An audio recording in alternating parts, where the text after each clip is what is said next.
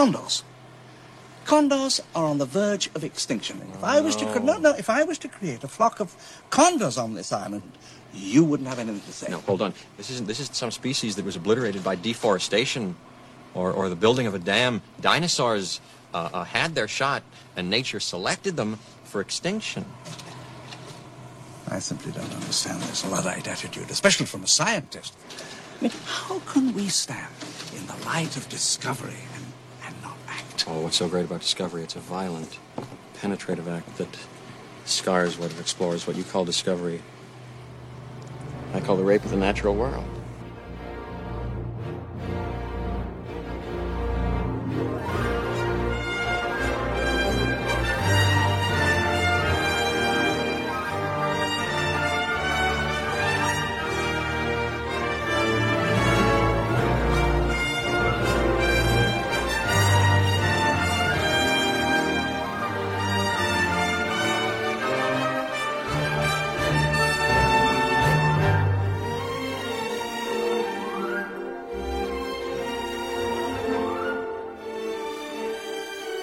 You're listening to the League Podcast, League versus Jurassic Park. Now I'm Durson, we've got Durson here. Nobody cares. I'm John Hammond. Hi, over here, Batman writer Alan Grant. Oh, is that? Oh, Alan Grant. I didn't even know that was the bat. He wrote Batman the comic, not the. Detective comics, the movie or the planet. That's Jeff Goldblum, actually. I know, right? Ties in, yes. Oh my God, the tie-ins are amazing. Jeff Goldblum was the voice of the agent. It's the part I was born to play, baby. But anyways, yeah, so with Jurassic Park Dominion coming out as we record this, in a matter of hours, it might even be out probably by now. By the time you listen to it, it will be. In some parts of the world. Yeah. Somewhere in the world. Some parts of the Jurassic world. So, Durson, I guess you're like a super fan or something? Maybe, I just thought our discussions back and forth were, you knew way more about what was happening. Because I love Jurassic Park. And I said, what did I say to you? I said, I liked the first Chris Pratt one, I think. And I don't think the second one was good. You had all the scoop. You knew all the deal. No, all I said was the first Chris Pratt one is pretty good. It's not great, but it's good. And this one, Jurassic Park, the one that we will be talking about, is good. As far as I'm concerned, this is the only good one. Yeah, I mean, there's definitely an argument. You could make that argument because The Lost World, the second one, is pretty bad. Jurassic Park 3 is pretty bad, slightly better, but I thought that was better than 2. Except it was like there's weird parts in it where like the dinosaurs talking to him on the plane. Yeah, it's like I don't really remember. I mean, I know it's a dream, but it's dumb. And then the movie ends. So it's a weird. I guess we'll get there. B minus. I don't remember those. I don't remember. I don't remember those at all. I don't think I've ever. Yeah, see, we're not doing those. I don't even think I've ever seen them. I guess so. I don't remember them coming out or anything. Directing Jurassic Park 3. Oh, the Rocketeers. Yeah, the Rocketeers, Captain America, the First Avenger. No, you guys. No, we're just going to do the first one because the first one is the one. Jurassic World, sure. If it's on TV, go ahead and watch it, but don't seek it out. I didn't think it was bad. Probably. I just thought it was whatever. It's basically this movie, but it's this movie. Yeah, just more it's this movie. It. But yeah. More. Yeah, but you might as well just watch this movie. Yeah, watch the good or better. Why don't you just tell me the name of the movie you want to see? Exactly. It's all right. But yeah, we're going June 9th, 1993. That was like the official release. But I saw it on the special night before special nights were a thing in 1990. Oh, and I caught the line because the shoe bomber was there with his girlfriend. And I said, hey, thanks for saving us a spot. The shoe bomber, the really? The guy looked like the shoe bomb. No, the guy looked like the shoe bomb. La Squala.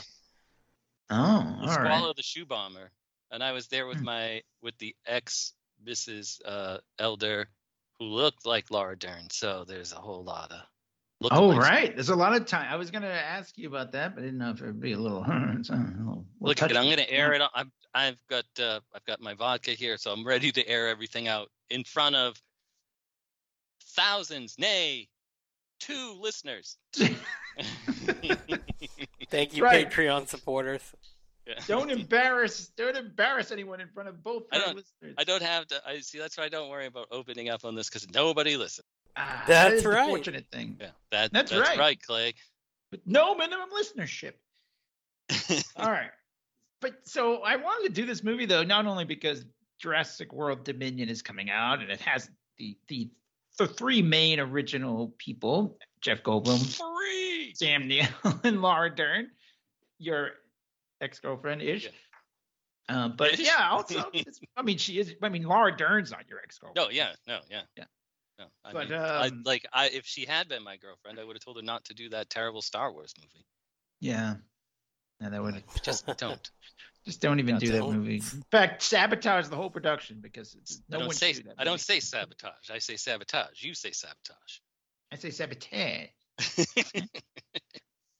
But this movie, you know, I feel like this movie is has changed the way, like, special effects. It's changed, like, how movies, I think, kind of got made. These kinds of movies, obviously, got made. And without I think it's an important. We wouldn't have seen James Coburn's Eraser the following year with the with CGI alligators or something. Yeah, okay, so it's not all good. But it did change. Yeah. It changed the way movies were made. But the good thing about this movie is it's not just CGI. It's CGI combined with animatronics to make the dinosaurs look real, not like I have to say off the top here that I am watching, I guess, like I'm watching it on my big TV, and we have a nice TV, and it looks really good, and only a little bit is it a little bit prequel-y, but this is so convincing. I think it's probably some of the best special effects ever done for anything. It's so good. A knowledge drop. No, I thought you didn't have any knowledge. I didn't, but like now that you start talking, I have one that I remember.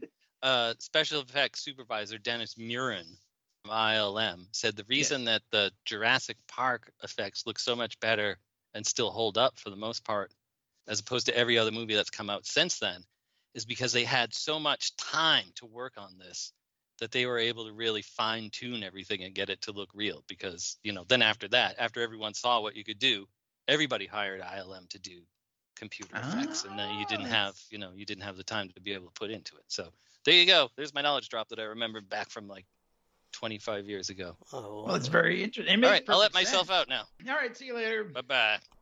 See you at the cemetery. It makes perfect sense. I mean, like, so Spielberg hired like the sort of A team of effects people, like Stan Winston and Phil Tippett. These people who had been around a while, but then Dan Muren was the guy who came in and said, "Why don't we?" Sorry, Dennis. I didn't know you. Didn't know your phone, Dennis. I actually literally didn't know he was. But like, you know, he's like, we can do this with CGI, and Spielberg said, "Prove it." And he showed the scene. It's kind of the scene that's in the movie with the Gallimimuses, or are they just Gallimimus? It doesn't matter. They're running along, and then the T-Rex comes out and eats one of them. And Spielberg was like, wow, and he turned to Phil Tippett and said, I think you're out of a job. And Phil said, I think you mean extinct, which is the line in the movie that they use. And so, like, I think that's really cool. There's a lot of, there's, like, sort of layers to this movie. And guess what? # we'll get into it. But we'll get there. You make it a new hashtag? I ruined it. Oh, God damn it. I'll go edit that out. Hashtag both things. No, I can't do hashtags. But anyways, yeah, it was a big deal to have CGI for one thing. And like the dinosaurs though were also, he didn't want King Kong. Like originally he hired like the King Kong people. And then he was like, nah, it doesn't look great. And it ended up being what it is. And yeah, it holds up today for 1993. Yeah. So it's pretty unbelievable. I think it's great. I mean, you know, you can see the flaws when you watch it in HD where you're a little bit like, when they first see the Brachiosaurus, you know, the first dinosaurs our main characters actually see, it's a little green screeny, but it's not like the prequel's bad. You're like pretty convinced that the way they're interacting with it Because that must have been new at the time, too. It's like, look up there. That's where the dinosaur's going to be. You know what I mean? Right. And the actors are so great that it just really, they really sell it. It really looks good. Yeah, they had never seen it until they saw it. Like, they never saw dailies or anything. Apparently, like, Laura Dern, Sam Neill, and Jeff Goldblum sat in a theater and watched it, like, on opening night or whatever. And we're like, whoa. Like, they had never seen any of it. So it's pretty cool. The quick background before we get into the plot is that, like, Michael Crichton wrote this book about, like, chaos theory, basically, and mathematics and all this stuff. And they were like, we want to make a movie about dinosaurs eating people. Why don't we do that? So sold it for $1.5 million and a share of the gross, which was no small change because it made over $1 billion. So good on him. Yeah, he also sort of fought with or like James Cameron wanted to do it. It's sort of a different take on it. What I understand. Oof, thank God that didn't work out. But yeah, a sex scene with Mary Jane in it. Oh, that's in his Spider-Man treatment. Oh, really? Oh, I didn't know that. Hello. Apparently, he just missed it, but Universal bid on it, and they said, we want you to do it, Steven. He's like, well, I'm doing this Schindler's List. He's like, well, we'll let you do Schindler's List if you do this. And he's like, all right. So he was working on both these movies at, like, the same time after he would, like, drain himself doing Schindler's List. Then he said he would have to, like, sit and relax for, like, an hour before he'd get on a phone call with somebody being like, this is what Jurassic Park's up to, whatever. But anyway. He hired all those effects guys and everything. And in a way, you know, it's like Jaws, but with dinosaurs, because it's like the shark has to look, you know, good. And the shark never really looked good. So dramatically, it's, I guess is Jaws a horror movie? This kind of has like horror movie things. It's, the lights go out, the fence goes out, this or that, you know, like there's like definitely horror elements to this movie. Yeah, it's definitely sort of like people versus the environment kind of going on, and it's got there's layers, like I said. So we're gonna into it. Let's just get into it right now. So the first scene is the sort of the cage, like the raptor. You don't see it's a raptor, you know, later on it's like a raptor cage, and there's Muldoon. The first character we really see is this guy, the guy Muldoon, who's like the hunter guy. And you can tell because he's got one of those hats. That's sure sign of a hunter. And there's like the famous thing, the guy doesn't open it right or whatever, and the raptor grabs him, and he's like, shoot her! And they're like, bah, bah, bah, bah, bah. And you hear the raptor, but you don't see it. And he keeps yelling, I feel like they were using that guy to like taunt the raptor a little bit. Yeah, that's what it was. There was some chicanery, but anyway. So like the cool thing is that's not just like a scene to show how bad the raptors are. It was like that leads to then in the next scene, there's a lawyer, Gennaro, and he's at this amber mine looking for guys who will they will sign off on this park. And he's like that the family of that worker. So that guy's family is like suing for, you know, getting eaten by a raptor, I guess. And there's that Miguel Sandoval is another archaeologist here, or whatever. I guess he's a paleontologist. I don't know what he is, but he's in everything. This guy too. He's like, oh yeah. He's also plays the guy who has Little Yeti on Seinfeld. But anyway, so it's like an amber mine. Hello, Newman. Like, yeah, right. Speaking of Newman, which we'll get there. Hashtag.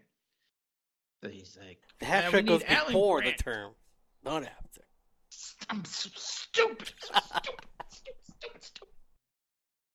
So I like it. They say we've got Ian Malcolm, but he's too trendy. We need Alan Grant, and he says, "Oh, he won't do it. He's like me. He's a digger." It's all very dramatic. It's actually kind of overly dramatic, but the point of the scene really is that he's got this amber, this like frozen or I guess hardened amber, and there's a bug in it, which is a little. Waiter, foreshadowing. There's a bug in my amber. There's a fly in my amber. Amber is the color of my energy. Had to do it. Hashtag 311 rules. Nice. So then we go because Grant is a digger. He's digging, and he digs up this.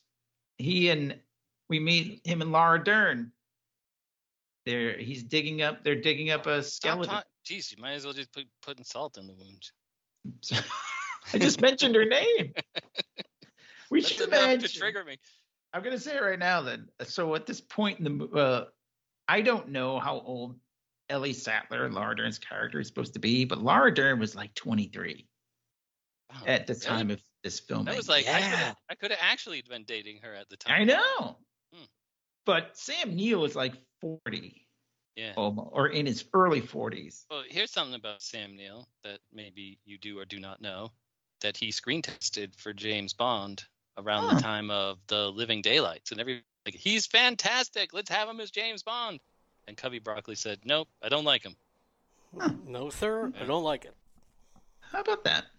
And then you told me that Sam Neill in real life is kind of like not like a good dresser. And well, he's kind of just like a farmer kind of guy, apparently, I don't know if people like Jeff Goldblum's always trying to like, here, let me straighten your... Yeah, your... fix his collar. And also, here's something about Jeff Goldblum. He's never had a cavity. What? Yeah.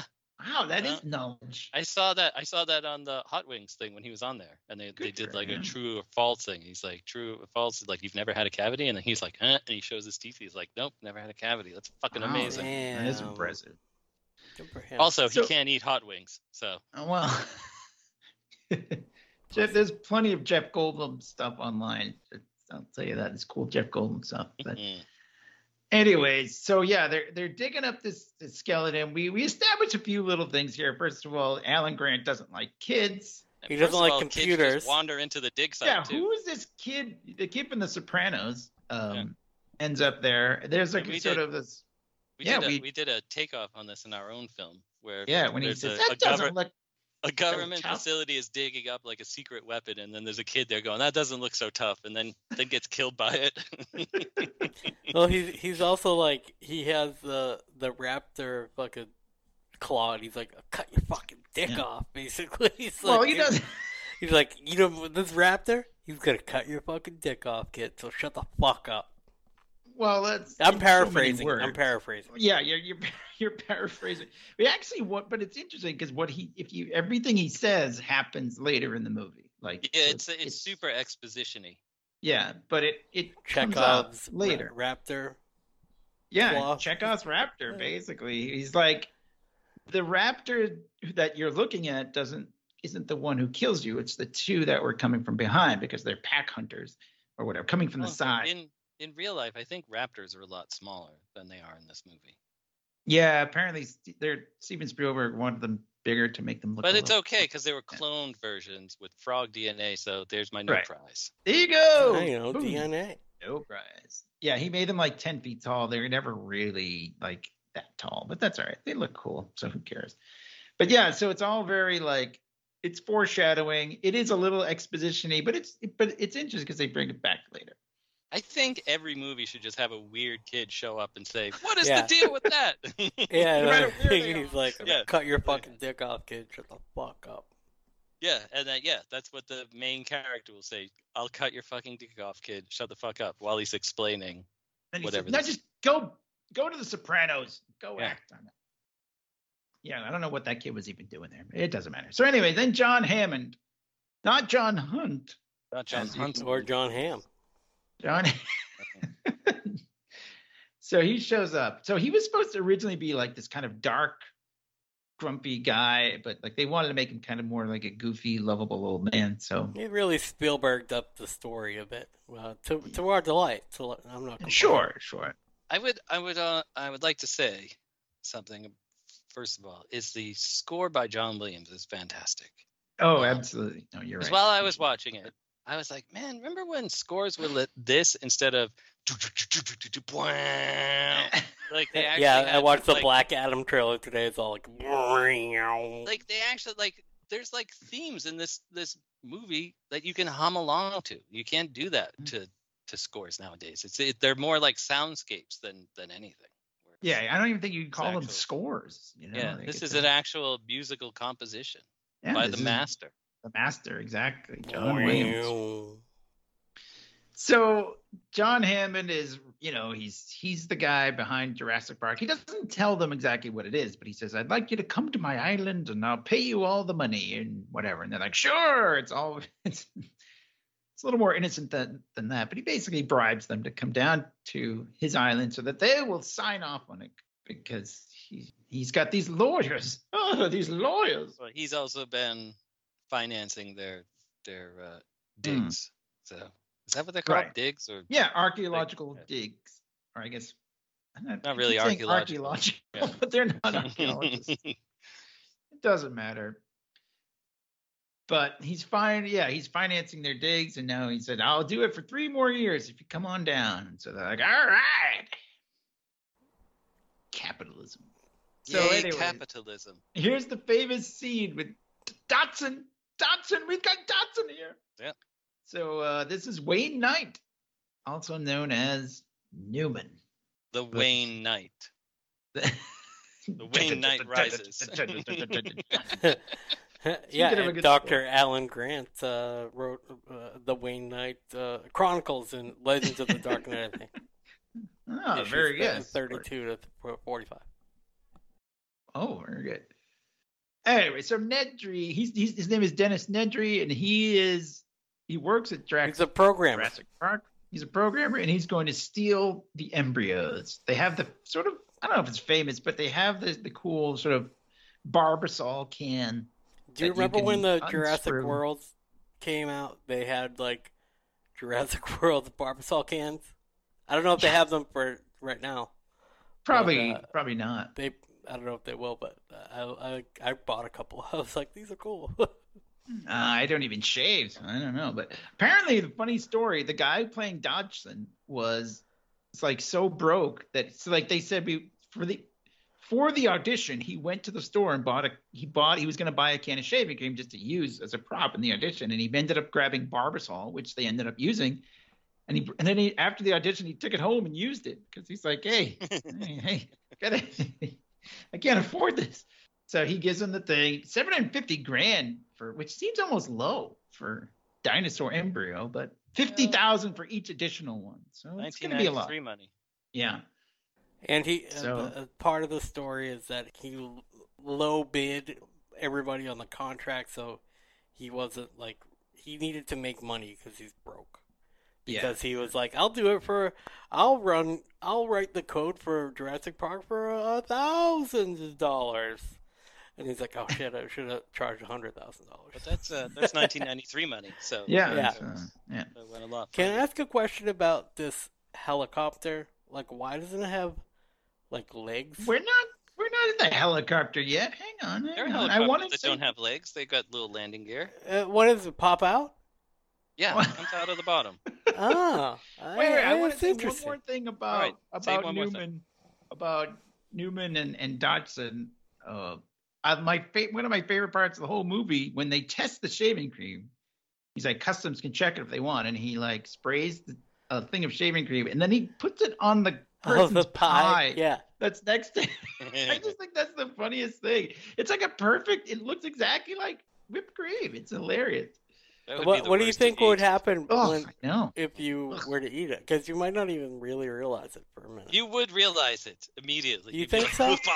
Yes. You've never had shaving cream get in your mouth, even a little bit? Yeah, but then you know what it is. But you're expecting it to be shaving cream. If you're expecting it to be whipped cream, you might be like, this tastes a little off. No, if you're expecting it to be whipped cream, I feel like it would be more disgusting. Yeah, but I think Clay's right. It might take a second. For you it would take a second to be like, whoa. First of all, I'm not saying it's going to taste great. It smells very, minty or whatever shape. Well, if it was menthol, that's a whole different thing. That's a whole different thing. That can is green.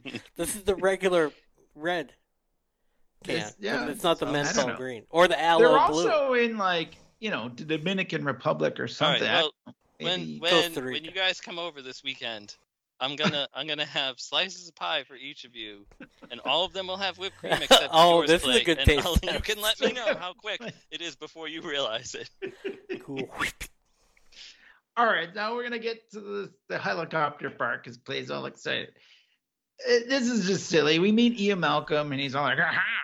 You know what I like about this scene is the fact that they've been flying over the ocean for who knows how long, and he's just getting around to just before they get there. So you guys dig up dinosaurs.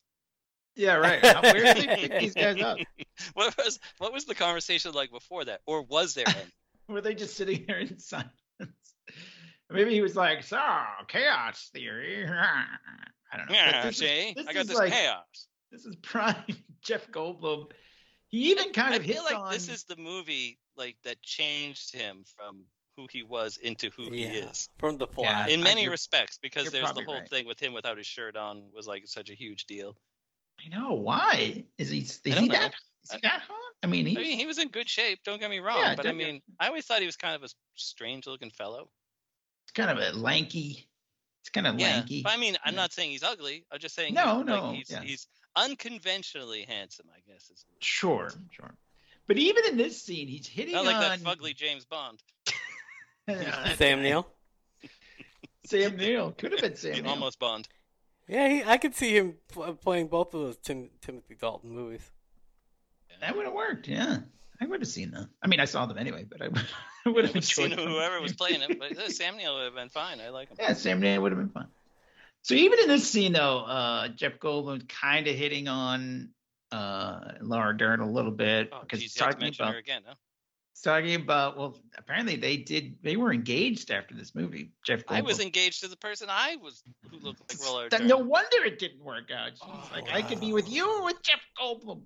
I was like, yeah. And it didn't work out with either of you, so don't worry. So, don't worry about it. Now Jeff Goldblum and I are married.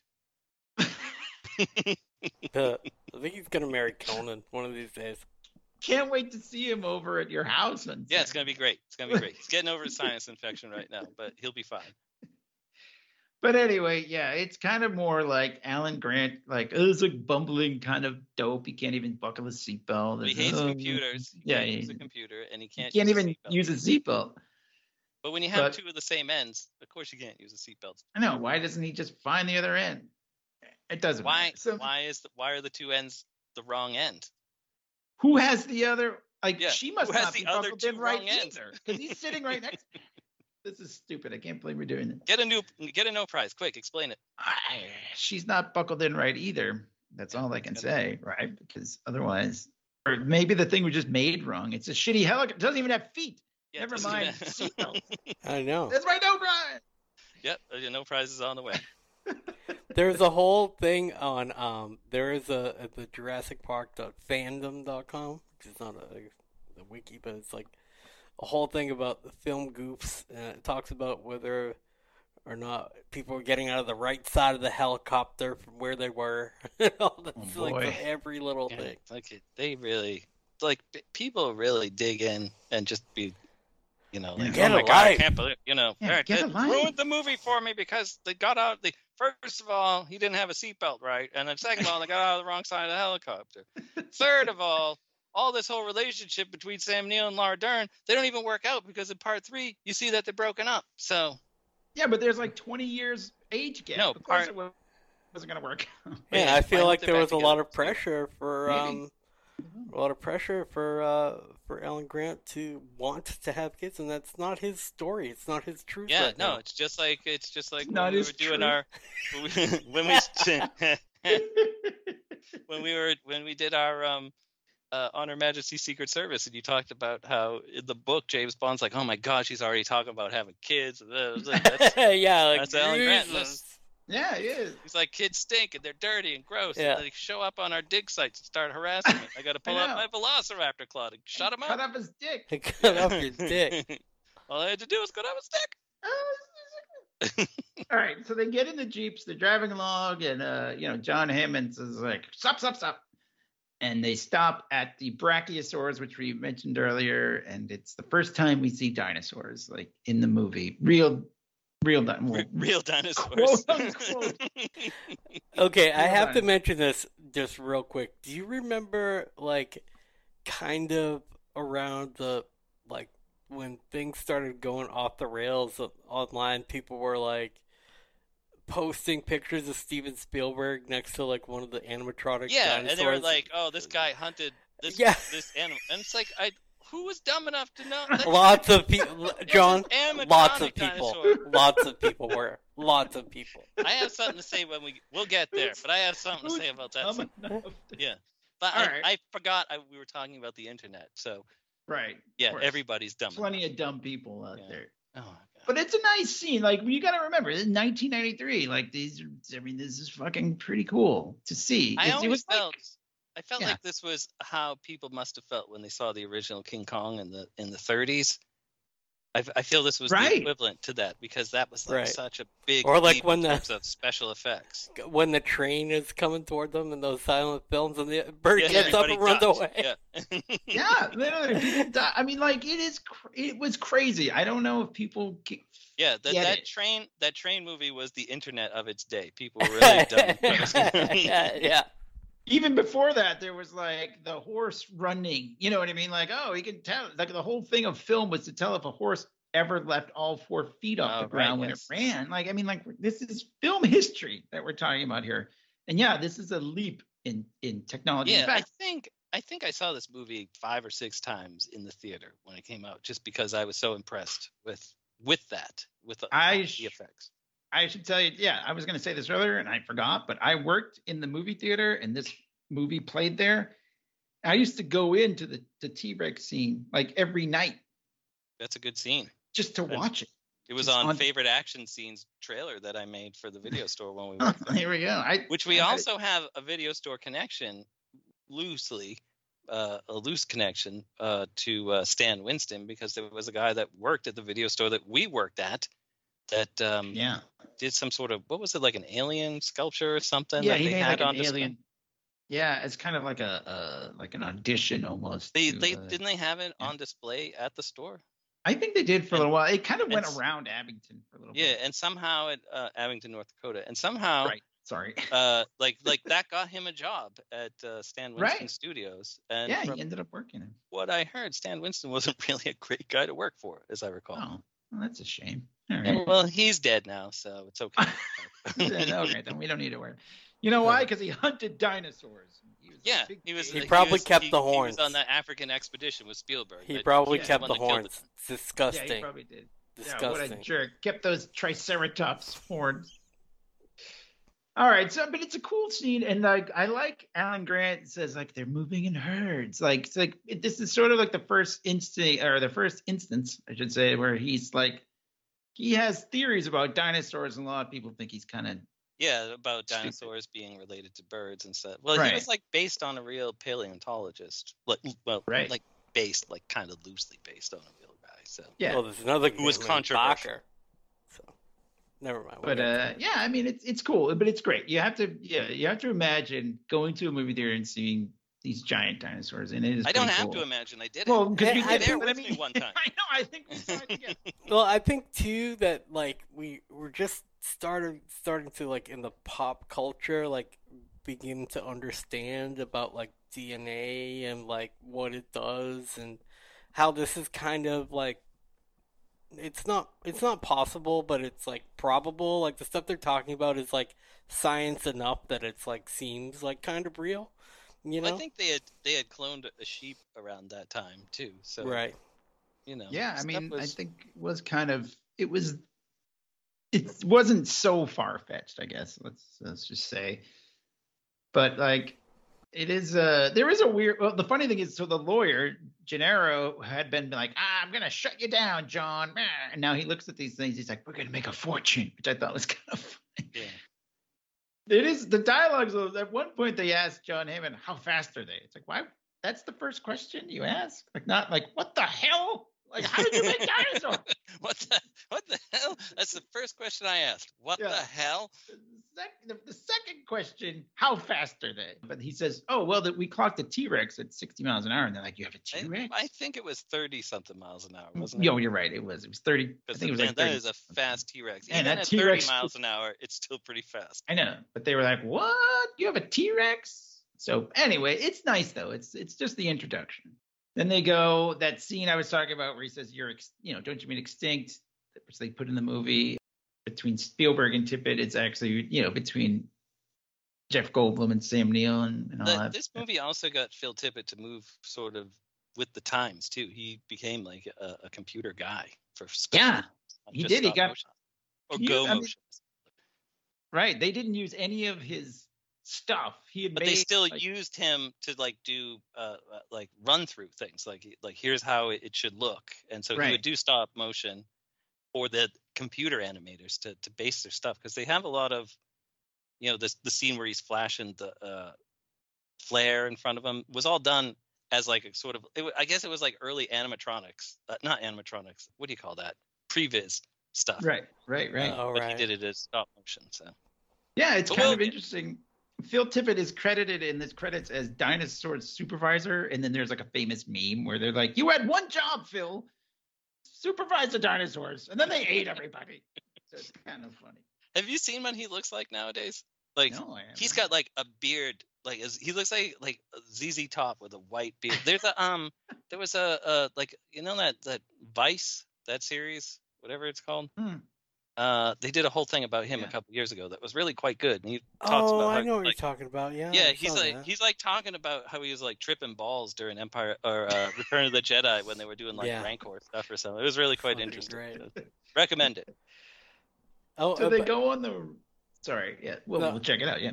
I was just gonna say that you had mentioned that the new movie is coming out, but tomorrow, as we record this, is June 9th, and that is the day it was first released at like the special premiere, night. Yeah, it's true. So like, that's not only timely, but we're very timely. We're almost 30 years. Oh my God, can you do that? 29, I guess, right? Because it came out in 93. Yeah, it's crazy. Wow. It's crazy. So they go on the ride, like the ride that people are going to go on. We have a little more exposition, which apparently in the book was a lot longer. And they're like, let's have this little cartoon. I like the DNA animated guy thing. Explain. Yeah, it's cool. Yeah, it's fun. It's funny. So the little dino DNA guy comes along.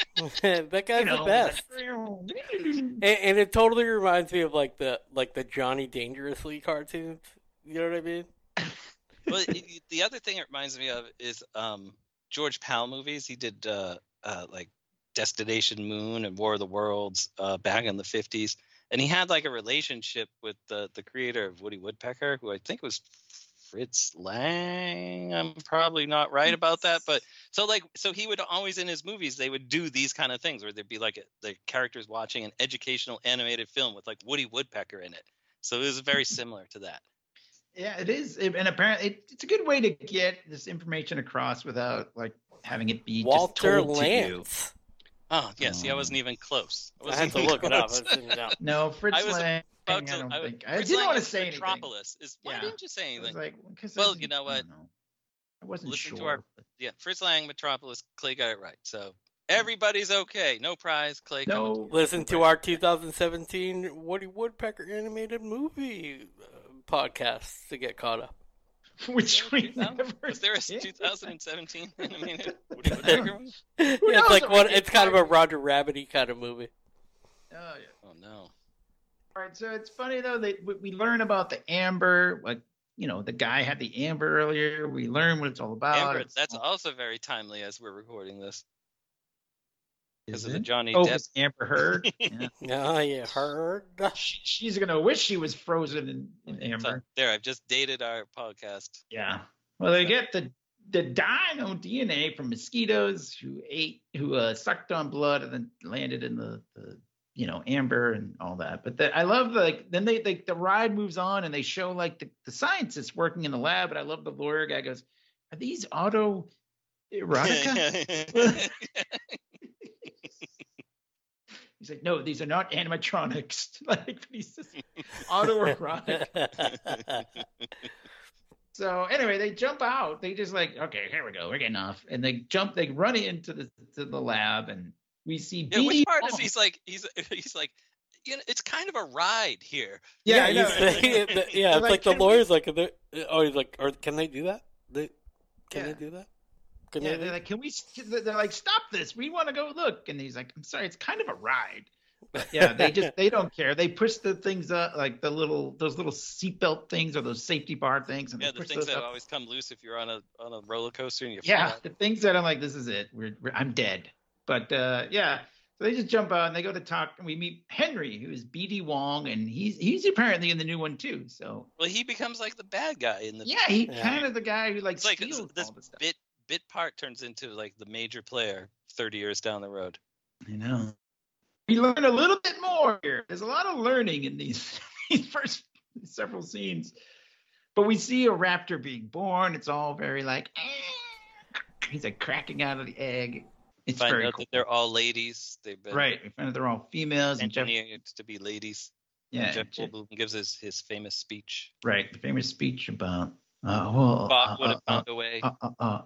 Spock finds a way is what he says. I think he says, life finds a way. Of course, Jeff Goldblum apparently famously doesn't actually memorize his lines. He just that's not obvious or anything. But he wants to add an element of like a guy he doesn't really quite know what he's going to say next. So it's interesting. But anyway, yeah, so he's like, life finds a way, yes. So anyway. I want a piece of ass. But then there's another cool, I think it's cool. So like Alan Grant is there holding the baby dinosaur, and he says, what species is this? And the guy says, oh, it's a Velociraptor. Very nonchalant. He's like, you bred raptors. I think you saw this before me, John, and then we went to see it. I saw it on a special night. Right. And you said the T-Rex isn't even the biggest deal. The raptors are like the bad guys. And I was like, which was a kind of a disappointment to me as a T-Rex fan since I was, 4. Right. But the raptors are pretty cool. So, I mean, I think that was like a fun little it's almost like a curveball in a way. Like, yeah, the T-Rex is cool. I mean, don't get me wrong. The T-Rex is awesome. But the raptors have there's like a real menace to them. Well, yeah, because they're smart. Right. I have to mention anytime Mrs. Elder does something particularly cool, I always say, clever girl. Clever. I have to mention that's the next scene. There's a band called You Bred Raptors that the podcast has hosted in the past. But excellent. You Bred Raptors question mark. Is it you, the letter U, and then the word bread, like a loaf of bread? No, but that's going to be our... You bred raptors, and it's actually a bread raptor. We'll raptor cover... We're going to have to do that. That'll be the boy band version if it's the letter U. All right, so next we see the raptors. They don't eat bread. They eat cow. They drop this cow into the cage. John Hammond is all like, they're feeding them. He's all very smiley and everything. Yeah, watch this poor cow get dropped. Watch this cow, yeah. And it's like, I love the raptor noise. These guys just had a nice dinner of Chilean sea bass or whatever. That's coming up next. Yeah, but we get to see Muldoon again. We learn a little more learning about the raptors. I think they can get up to cheetah speed. He's what he calls it. I don't know exactly what that is, but he says cheetah speed. That's like 80 miles an hour. Yeah. So that's like 150 miles an hour. In dinosaurs. It's like 200 miles an hour. It's like it's in kilometers. It's amazing. Okay. It's they like just got out. Forget it. Like knowledge drop 50 to 80 mph. 50 to 80. Whoa. Well, anyway, but as he explains, like when she looks at you, you can tell she's figuring things out. So like, and they also say like so there's like basically 3 raptors is what he tells us. And it is kind of an interesting thing because you do know like there are 3 raptors. Like you throughout the whole movie, there's no more than 3. So if you count, if you've seen it as many times as I have. 4 times. Yeah, like it's many times. 1,000. Wait, if I get out in the open and just watch Jurassic Park, it'd be 1,000 times just out in the middle of like, the plains right out there in the desert 1,000 times. Right. But it is, again, it's all kind of set up for stuff that happens later. And Muldoon's all like, it should all be destroyed. Oh, back then I should have said spoiler alert to you, too, about the T-Rex. That wasn't even a phrase then. I feel like everybody's seen this movie, I hope. No, I'm saying back in 93. Oh, back in 93? Nah, it's all right. There were no such thing. We just told each other stuff. Yeah, I was always like, spoiler for me. I want to know in case, You were like, hey, fucking Optimus Prime dies. Well, you asked. Yeah, I did. They put it on the commercial. Yeah, they're like they're just throwing it out there. I'll confirm it. It's not like I wasn't going to see the movie. Mark Safe from Megatron. No, that's not what happened. All right, so the next scene I think is great. This is where they have their Chilean sea bass, which is all very funny because like they're all like grossed out from watching the raptors eat that cow. Were they ill-tempered sea bass? I don't know. I'm not sure. Maybe. Do they taste differently? I don't know. I'm just quoting Austin Powers. Yeah. It's a fun scene, though, because we get a little into the philosophical nature of, like, what you're doing here. And Jeff Goldblum...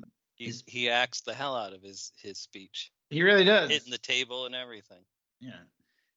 But it is kind of, it's a little meta, right? Like, yeah, it's like you're taking this stuff and, you know, like you're slapping it on a plastic lunchbox and now you're going to sell it. Yeah, as he hits the table. I think it's a fun scene. You were so busy thinking whether you could, you didn't stop to think if you should. That's a great line. Yeah. And he's like, well, how can we stand in the light of discovery and not act? And he says, oh, it's so great about discovery. It's a violent, penetrative act. It gets a little sexual there. Yeah. Sex, yeah. Yeah, and he said, but you call discovery, I call the rape of the natural world. So that's more like I think it's great more dialogue. Sex. Yeah, more sex. But like, it's all about sex. It's just, you could probably go there. It's all about lesbians with the dinosaur lesbians. And they're all women. Yep. Oh, I guess. So anyway, but yeah, his grandkids show up. So Joseph Mazzello, who was in a few movies, I think, after this, and Ariana Richards play his grandkids. Apparently, Ariana Richards just walked the red carpet for like the first time in a long time for Jurassic Park Dominion, and she was blown away that she's still being asked to come back. Well, she's not that old. She's probably only a little younger than us. She's probably like younger than us.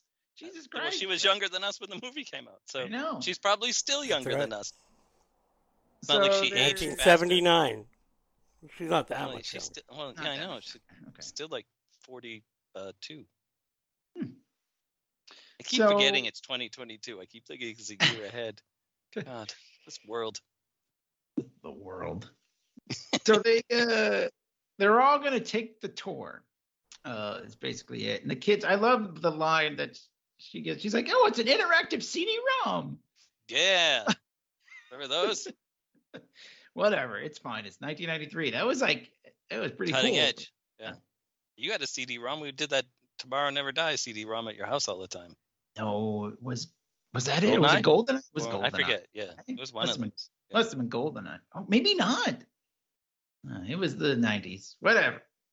Good time. But yeah, so kind of girl. Joseph Mazzello is the boy, and he's kind of like, I guess he likes Alan Grant, but he's also precocious. Kind of like, precocious. He read his book and has all these questions, and then it's like, also, I don't agree with you. Here's why. My teacher said this. There's a big hole in Mexico from the dinosaur extinction. The meteor, yeah. And he's like, and he says, they sure don't look like birds to me, which is kind of like a funny, like he really.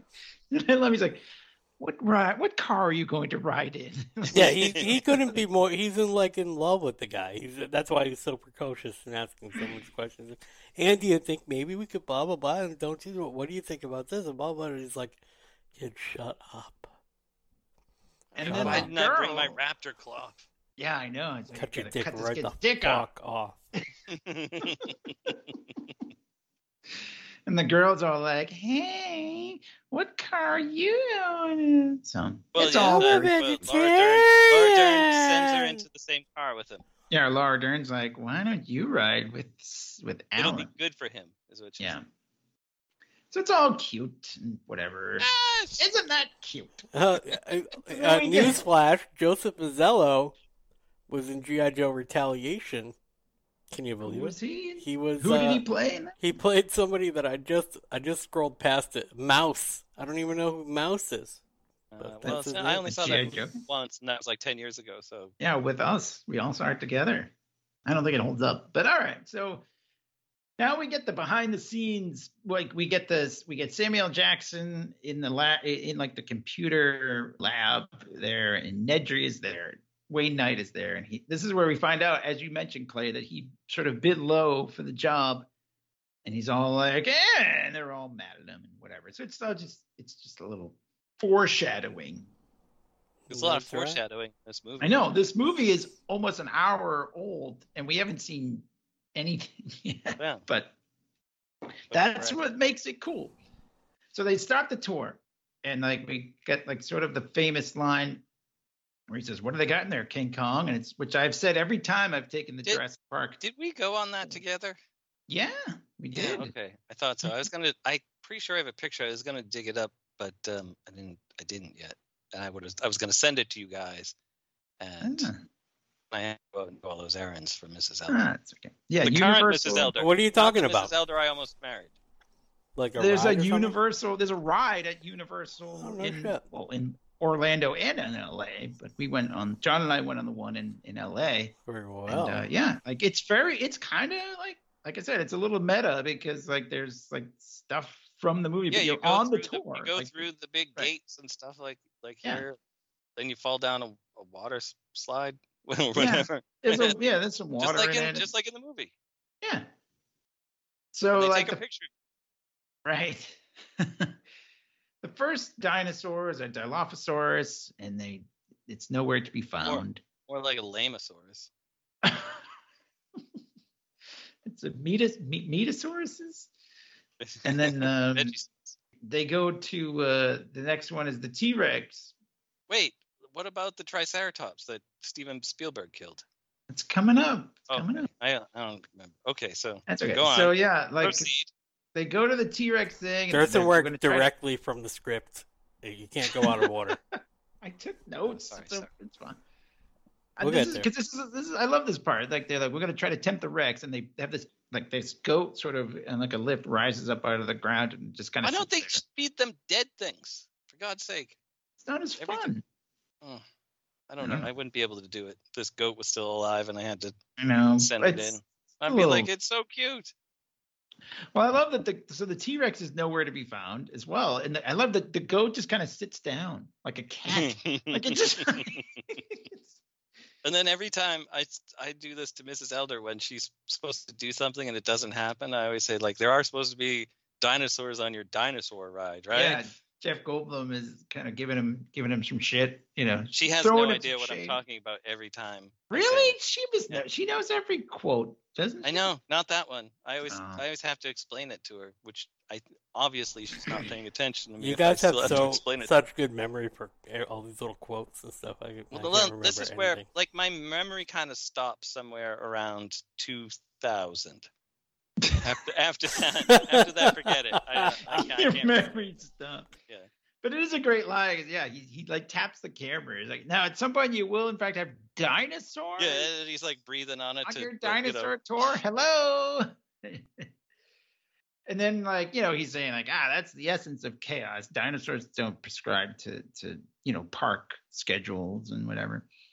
So this is like the really flirty scene with Laura Dern. And he actually, I love it. He's like touching her shoulder and he's explaining chaos theory and blah, blah, blah. But it's all very like, I know, it's weird. Meanwhile, he does like a tug of her hair. He like squeezes her hair. He does like a weird hair thing. He licks her ear too. I feel like if you did this now, people would be like, "That creep." But in 1993, you were like, it was okay to be a creep if you were a cool creep. No, I mean, wearing cool sunglasses and a leather jacket is all right. And then you take your shirt off later. So it was dressed very, very finely. But I don't know. I mean, maybe it's creepy.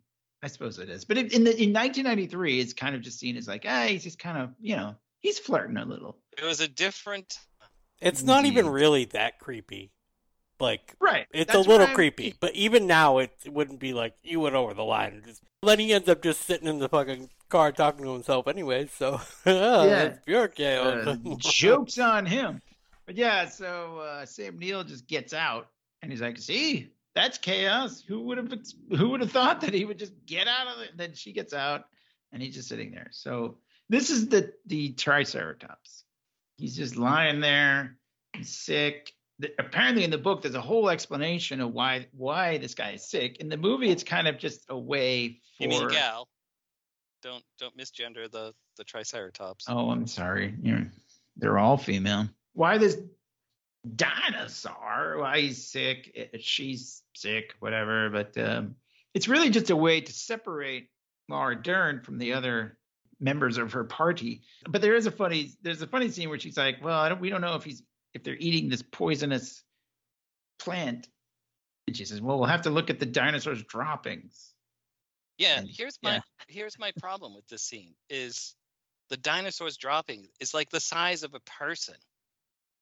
That is, do they they make a joke like that's a pile of shit, but it is too big of a pile of shit to come out of any one.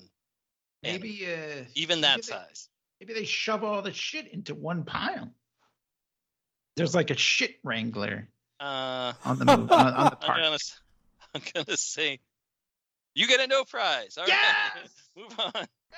In Strong Bad, that would be, or Homestar Runner, that would be the poop sniff. Has to go around town. That's right. On the island. Maybe this Triceratops ate one of the bread raptors, and it was had a gluten allergy. Yeah. Yeah. By the way, you always talk about. I said this or that to Mrs. Elder about this or that. I'll always tell Stacy that I'm the king of town, and then she will retort and say that I am the poopsmith. So. Whoa. This is a battle we've been waging for years. In the cemetery. Yeah, we might have to change venues. And you have to change it. Here's the thing: like, if you had this nice park with all these animals, you can't just have. You gotta put the poop somewhere. I mean, yeah, you gotta put the poop somewhere. Oh, so by the way, I have this scene on right now, and I meant to write it down, but I was like, the park ranger that goes to help Laura Dern totally looks like Stan Lee at the time. Kind of does. Stan Lee's first cameo. Yeah, he's in a lot of. He's in like every Spielberg movie. I want that meme. I want to post that meme and then be like Stan Lee's first cameo and see if like people are like, that's disgusting. I can't. He probably kept the Triceratops horns or whatever. Horns. So anyway, yeah, the whole point of the scene, really, like I said, because they never explain what it is, but there's a hurricane or a tropical storm coming, and they have to go back. They have to cut the tour short, but Laura Dern wants to stay, and the rest of them get in the jeeps and go back. So but she's like, and Stan Lee is like, oh, I'll just drive her back. So that's Excelsior. Yeah, that's right. That's what he said. So they're on their way back. The rain is coming. Everything's happening. But then we get Nedry. He's pulling his scam tonight. His heist. Right. Good call. And then so he shuts everything down. And he goes with his Barbasol can and opens up, puts all the little embryo. Why are you shaving on the job? Yeah. And you have a totally baby face. Yeah. I'm going to go to the snack machine. I was going to get something salty. But I mean, it's actually really funny. I love the scene. He's like, I've been debugging the phones. Some things might fall down. I got to go by. And he like runs. It's like Homer Simpson. We find out he's got like 15 minutes to make the boat off the island. So it gets kind of tense. Meanwhile, so Alan Grant and Ian Malcolm are riding along in this Jeep. I love Jeff Goldblum's got his flask out. He's like taking a couple sips. And he's like, you have any kids? He's like, oh yeah, I love kids. And same thing with wives. He's got like wives. He's got always on the lookout for future Mrs. X Malcolm or whatever. Yeah, X Mrs. Malcolm, yeah.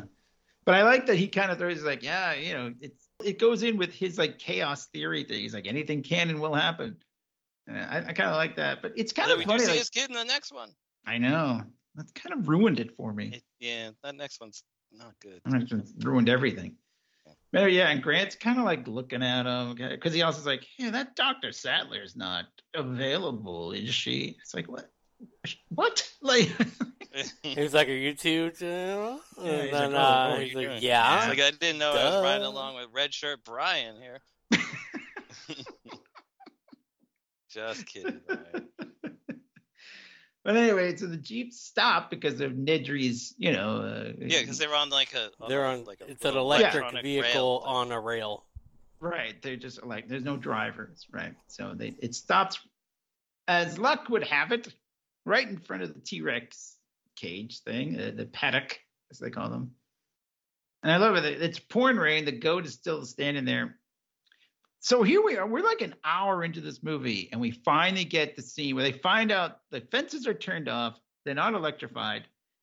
And that's when the T-Rex like finally makes his appearance. This is like we are an hour into this movie. It's pretty crazy, but I love. We have just, seen like, dinosaurs, though. I mean, we have seen like some dinosaurs, but not like the menacing dinosaurs. I mean, like this not the cool ones, right? Basically, Brachiosaurus, big deal. Yeah, but I love the way he slurps up this goat. You know, it's like it's just like it's crazy. And then well, like, they do the whole thing where he's where it's like, where's the goat? And then the leg falls on the top of the yeah, the which leg then the that goat. Leg disappears like in the next shot. So. Yeah, continuity person. Oh, believe you me, they mentioned that. They talked about that. Yeah. Don't that's worry Steven about that. Spielberg too busy hunting dinosaurs to worry about the continuity between shots. That is the second on the list of scene 58 through 68 T-Rex paddock. A very long list of things that went wrong in that. Oh my God. What is wrong with people? We also didn't know. I forgot to mention like the very sort of iconic, which they copied in a bunch of movies, like the cup of water. Yeah, you know, on the boom. That's famous because they couldn't get that right until someone figured out to put like a guitar string or something underneath it and like plucked it, and that's what made the effect. Wait, was that a knowledge drop and you guys didn't know it? No, I didn't know that one. Well, there you go. They did it with nice like a guitar string. So boom. How about that? But they did it. I think they did it in like Austin Powers or Hot Shots or whatever. They did it in a bunch of like comedy movies that take off on that thing. I think I suggested doing it in our movie, and you were like, "Nah, everybody does that." So wow, so you were probably right. Yeah. Meanwhile, every other reference we made in it aged like immediately, but yeah, that one would have stayed. That I know. So the I love. Gennaro runs out of the car into like the restroom thing that they the loo. You gotta and I love go, it. He's like, "What Jesus?" Yeah, that's the famous line, which we have in our bathroom. A little poster above our toilet that says, "When you gotta go, you gotta go." Does it have Jeff Goldblum on it? No, but it says Ian Malcolm. Oh, it would be great if it was like a little word balloon with him with his shirt off. I'm sure Rachel would have no problem with that. But this is the scene, right? Like this is the scene. I would go into the theater every night to watch this. This is pretty cool, despite all the little foibles, as I'm sure it has, that people will point out. It's fun. It's really fun. These two kids in this. How could you not get lost in this? Who's thinking of the logic of any of it? I mean, Lost World. These kids. I mean, yeah. How do you not just watch this and go, "Wow, look at that"? I mean, like. These kids are about to get eaten by this thing. The only thing stopping them is the T-Rex can't fit his head in the top of the car. Like the car has one of those like bubble hood. It's got like a moonroof. Yeah, moonroof. That's the word. And the T-Rex can't fit in there, or he would have eaten these kids like nothing, like just like that goat. And then so Alan Grant, even though he can't buckle a seatbelt, he's going to get out there and save these kids. He doesn't know much about seatbelts, but he knows about dinosaurs. So that's right. And he does tell Jeff Goldblum, he says, "Don't move. Its vision is based on movement." How does he know that, though? Yeah, I don't know. That's why? Is it really to have paleontologists figure that out? Or is it like great white sharks? They used to think that it was based on like a radar, but then it turns out great white sharks can actually see. That is certainly the that is the, why have the, eyes if you can't see the Chekhov's you know when he was talking to fucking you know the chubby kid cutting his dick off, he's like, you know, if you're ever in a locked into a situation blah blah with blah. The T-Rex. Yeah, it's a T-Rex. You'd think if you don't move, the T-Rex won't see you. I think it's probably some bird thing, right? I mean, there's probably some because they're all this. No, maybe I'll look it up. Based on birds. Maybe that's one of the mistakes on the list of mistakes. Don't even fuck that list. It's mostly about some cliff being there or not. I don't know, something about a cliff. Oh yeah, yeah. That is a little you're right. Bit... I do remember that because the car falls off the cliff, but the T-Rex just walked over it a second. I know, but it's a little. The much. Diagram don't on the right illustrates what's happened. That's what there's a whole diagram. The diagram the on the someone wrote a diagram. Yeah. We're gonna put it in the show notes. So, I just typed into Google T-Rex site, and then and one of the things that came up was like T-Rex sighting, and I was like, what, really? It's Jurassic Spielberg Park lied to you. T-Rex had great eyesight, really, and that was written in 2014. I think a lot of the science has been debunked from this movie. Well, yeah, didn't dinosaurs have feathers and shit? But also, like, the thing's nostril is, like, right next to Sam Neill. He doesn't smell him? You know what I mean? It's like, yeah, he's right there. Maybe he was suffering from a sinus infection like Mrs. Elder is currently. Wait, we got it. There you go, no prize! Well, we've been handing out a lot of no prizes in this one. We'll get there, but first, I love the seats. Like, Claire, like, okay, get the kids. This is like a cool, like, he's like, get the kids, and like, because Alan Grant's like, freeze, because he won't see you.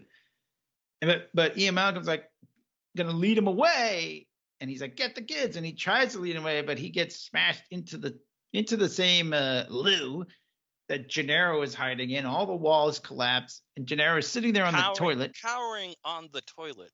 Yes. And the T-Rex gives him, I love the T-Rex gives him kind of a little look, a little head bob, and then just eats the shit out of him.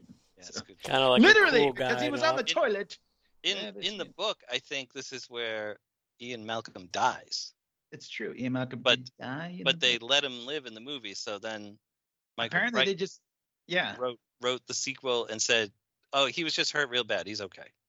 But they never said what. They just said, oh yeah, he's okay. Like, they never explained it. But I'm okay. Doesn't matter. Yeah, it's comic book death. You know, everyone just comes back. I got better. That's all it is. Right. So yeah, now this is the scene, where he's trying to get the kids out of the car has been flipped over, the car that the kids are in. T-Rex comes back, and like as you said, Clay, the T-Rex literally right on top of him almost, and he's like, don't move, and like he actually blows his hat off. Whatever, it's fun. I don't care. When I breathe, I could sense something. I could see. He's like, wait, I smell a human. I smell the blood of an Englishman. You know that also. I don't know. Maybe this is a knowledge drop, but the rain caused the animatronic T-Rex to like the electronics to kind of go a little wonky, so it would it would jitter. So it'd be like, it was like it had like a tick. Number 5 on the complaint list. It would continually not complain, but like movie error thing. It said that they had to keep it dry. They kept they had to keep putting like towels on it, wiping it down. It's like, and if you this does say in several instances you can see it shudder. Oh, I don't know about that. It's pretty impressive. Animatronic. Yeah, I mean it's a giant dinosaur. It's not like small that they just filmed it to look big. It's big. I'd like to see those guys putting together a list, make their own dinosaur, and throw out in the rain and film it. See how good they do. There was a quote I read from Kathleen Kennedy who said, like, sometimes at lunch they'd be like at lunch. The woman that ruined Star Wars. Yeah, god damn it. That woman that ruined Star Wars. I think it was her idea to put her in that second Force Awakens sequel there. Laura Dern. She's like, I always hated that. I got Laura somebody Dern in mind. But apparently she'd be like, yeah, we'd be breaking for lunch, and all of a sudden the dinosaur would start like moving, and they'd be all like, it was the Alexa of its day, where it would just pop on and do something. Yeah, it would just start nothing. You'd be like, I don't understand. What? Why is this thing just laughing at me for no reason? So, anyways, yeah, as the mistake people pointed out, like the Jeep gets knocked over the side with Joseph Mazzello in it, but Alan Grant and the other girl, Lex, I guess is her name, like they get away. The T-Rex kind of just goes, and then just leaves, I guess, because it doesn't bother them anymore. But I guess it's like, never mind. It had a pressing appointment it had to go to. I already ate the lawyer, so I don't need it. Yeah, I had a lawyer and a goat. I don't need anything else. I'm good for now. Yeah, I'm good. Jaws called me and asked me if I wanted to come with. Come with? Jaws. Not Jaws. Not the Moonraker Jaws. The Jaws the shark. Because Spielberg first. Yeah, two Spielberg things that didn't. I did know what to which Jaws you were referring to, but for the listeners' clarity, I'm glad that you specified. I knew exactly what you meant, but I'm glad that you mentioned it. For the listener? Yeah, for the Patreon listener. There you go. Me? Yeah, there you go. Future Clay. Yeah. Future Clay. That's confused. Yeah, no, I'm trying to figure out which Jaws you're talking about. Oh, yeah, yeah, he's probably talking about the shark. It'd be better if the Jaws were swapped. Someone do a meme of that. All right, yeah, someone get on that. He probably would kick. What a monster! He kept the teeth from Jaws. Well, there's the famous picture of Spielberg like sitting in the shark's mouth. That's you know, so, wonder what the left thinks of that. Yeah, no kidding. Snowflakes triggered. Blah blah blah. All right, so the next scene we have a little technical explanation of what Nedry did. Wait. I'm going to tie it in with the snowflakes. Make America great white again. Boom! Oh! It all ties in with the shark. Thank you. It's going to be on your T-Public. Thank you, good night. In a couple days. Yeah. Maybe not with the white part, though. I mean. I'll put a shark on there so it doesn't seem racist. That was what I was like. Yeah. I wasn't, like, as it came out, I was like, yeah, this is super racist sounding, like, crazy person. But I mean great white shark, not, like, great white. People. I knew exactly what you're talking about, but for the Patreon listener, I'm glad that you specified. Yeah, at the end, when we list off all our Patreon listeners, it'll be like, here's a special thanks to Future Clay. Who understood that John wasn't being racist. Yes, and I wasn't being a white nationalist or any of that crap. Yeah, no, we're just... It's the great white nationalist. I'm just being a dope. We're trying to be funny here, for God's sake. All right, so... Let's we figure up. Out, yeah, so Nedry turned off everything, and they can't get it back. And then, so John Hammond says, I wonder if you might take a jeep and go bring back my grandchildren. And so, and he's Laura Dern says, yeah. Are you insane? With the dinosaurs. He's like, all right. With dinosaurs that aren't bound by the electric fence. And cliffs that just appear out of nowhere? Are you crazy? See the diagram below. How am I supposed to get there? Yeah. But, like, this doesn't even make sense. This defies all the laws of physics. But also... Physics doesn't even apply to Jurassic Park. It's like you had made this park before physics was invented, sort of like before humans. No prize to me, Mr. whatever my name is. It's pretty loose, Mr. Hammond, but... Yeah. But also these fucking grandkids, right? All of a sudden, like, they're here. Like, who's fucking here? Oh, these fucking kids. I think he wants. And then, but also, But then he's like, these kids are out of nowhere. Then he's like, go get the kids. He's like, the kids that I fucking didn't even know were coming. You didn't tell everybody your fucking grandkids are coming. What the fuck? I can see Samuel Jackson. Coming. Being mad at that too. Guys didn't no one else knew except no one else knew. I feel like Samuel Jackson would be like, you know, complaining to Nedry, like, "Can you believe he motherfucking is bringing his grandkids into this place? What the fuck?" I sort of feel like if someone brought their grandkids to, it's like when you get teamed up, you know, when they pair you up with other golfers you don't know, and like, worst. I hate that. Yeah, I'll ask. No danger of that ever happening to me. Thank God. Well, they're in for a surprise this Saturday. That's powerful. That's what we're doing during the day. I'm not going to lunch. During the day. So once you get done with your rumble at the cemetery, you're going to be out on the links. We're going to have a change of venue then. We need you so that they won't ask anyone else to golf. Yeah, just stand there with us. Need another guy. It's okay. Yeah. You don't have to do anything. We just don't want to add anybody. I was writing to Durson in a text that said that you had to wear, what did I say, soft, spiked golf shoes, but gold. I accidentally said gold. So it's like, I was like, this place is really hoity-toity. So then I pictured like... Yeah, you were like, this is fancy. I was like, gold. It sure is fucking fancy. So I was picturing like 90s, like gold high-top sneakers with spikes on them when I said that. Yeah, by accident. That's the ones that you wore to the special screening of Jurassic Park when it opened? Yeah, it was like, stand back. I was all blinged out that day. All right. So anyways, like they're going to go find the kids. And meanwhile, Nedry is coming out. He doesn't know where the fuck he is. He's lost. It's raining. And his then, GPS isn't working. And he drives off the road. drops his can of shaving cream or something. I know. It's kind of like something. I don't know. Did they ever even bring that back in the new ones? The can of Barbasol? He dropped a big can of shaving cream. I think. Anybody, Dr. Demento fans, anyone? Shaving no cream? Idea what you're doing. Shaving cream. Shaving cream, the song. That's normally Van Dersen making a reference you don't know. That was a deep-cut Dr. Demento reference from the Patreon listener. that was present Clay. That wasn't even. Anyway, Nedry gets killed by a Dilophosaurus. He gets sprayed in the face with poison with a very fancy-looking dinosaur that they mentioned earlier. Yeah, no, the one that breaks out. It breaks out. No, it's like a fan, you know.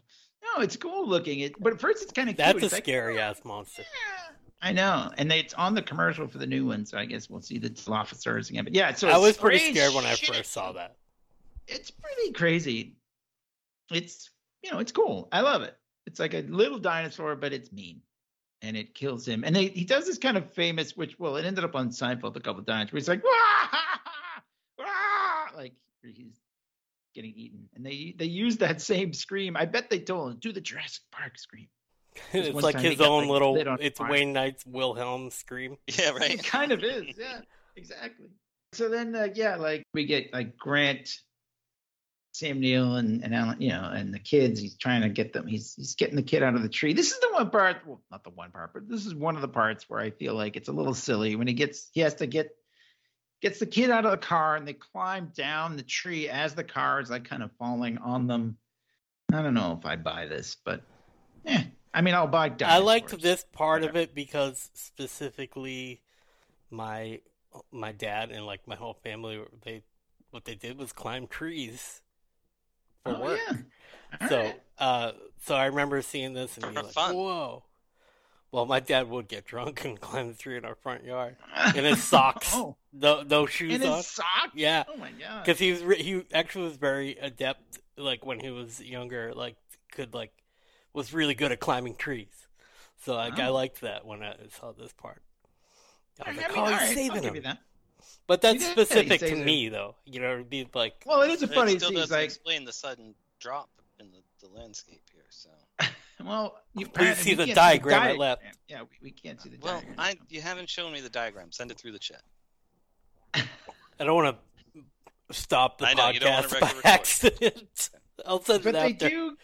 They do get away, basically. Tim and Lex and Grant all and they start to make their way back. Meanwhile, Ellie, Laura Dern, and Muldoon, they all show up. They find Malcolm, and he's like, remind me to thank John for a wonderful weekend and everything. But they see the Jeep and they see tracks. So they know that they got away. It's a nice moment. So, Laura Dern doesn't think that he's dead. But there's also a really funny moment when and he's like, oh, I think this was Gennaro. And she says, I think this was too. It's there's parts of him all around. But, and we get another sort of I don't know if they used a guitar string on this one, but there's I would like to say that in the Urban Dictionary, Muldoon, it says the origin. Muldoon is an Irish surname. And then it says, for an example, some fucking Muldoons broke up my party last night.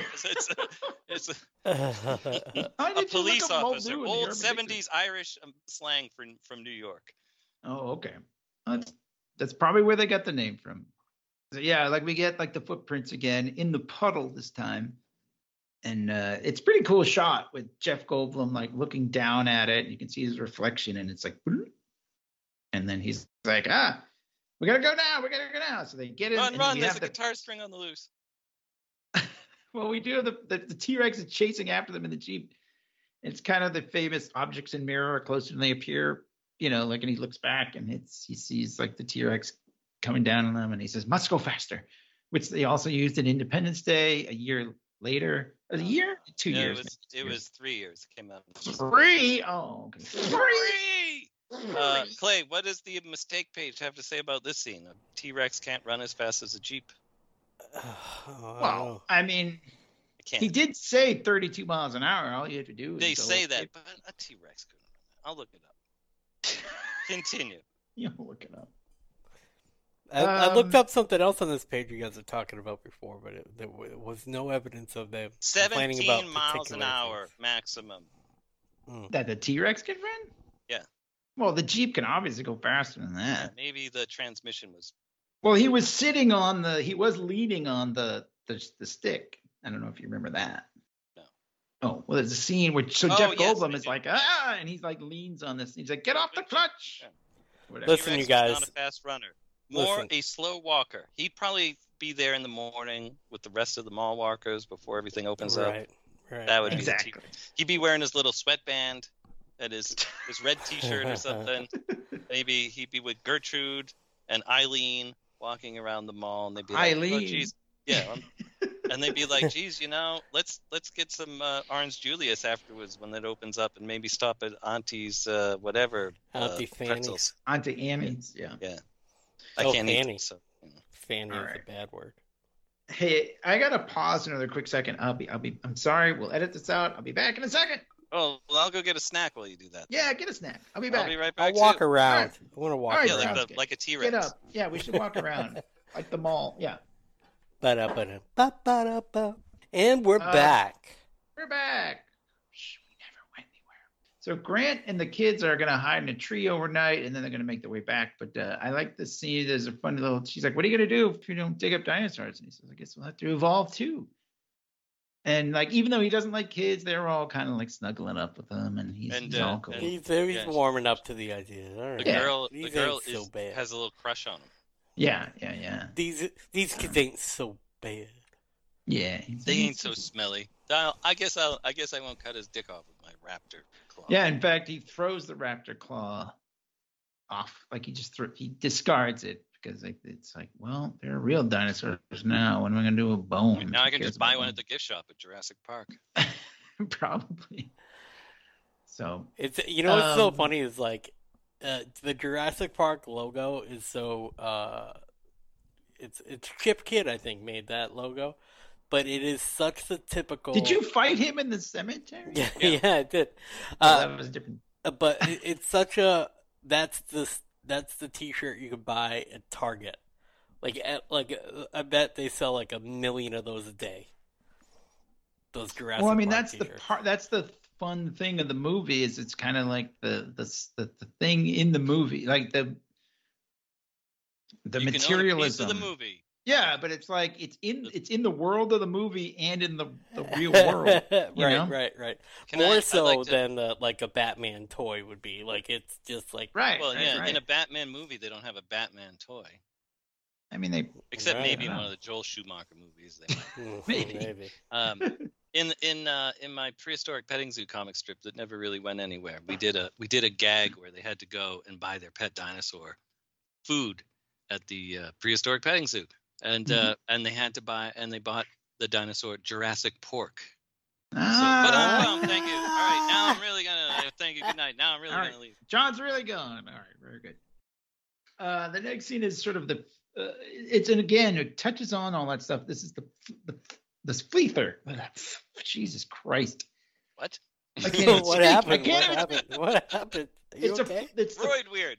The flea circus scene, right? So John Hammond. He's telling Ellie Sattler, Laura Dern, like he's a little downtrodden because his whole thing is, coming apart, and he said he's kind of like a Walt Disney kind of guy. He has parks all over the world. He's got a this or that. Yeah, they said that, his Walt Disney World has animals that will eat you. Exactly, and Jeff Goldblum does say that later. He's like, if the Pirates of the Caribbean breaks down, the pirates don't eat the tourists. There you go.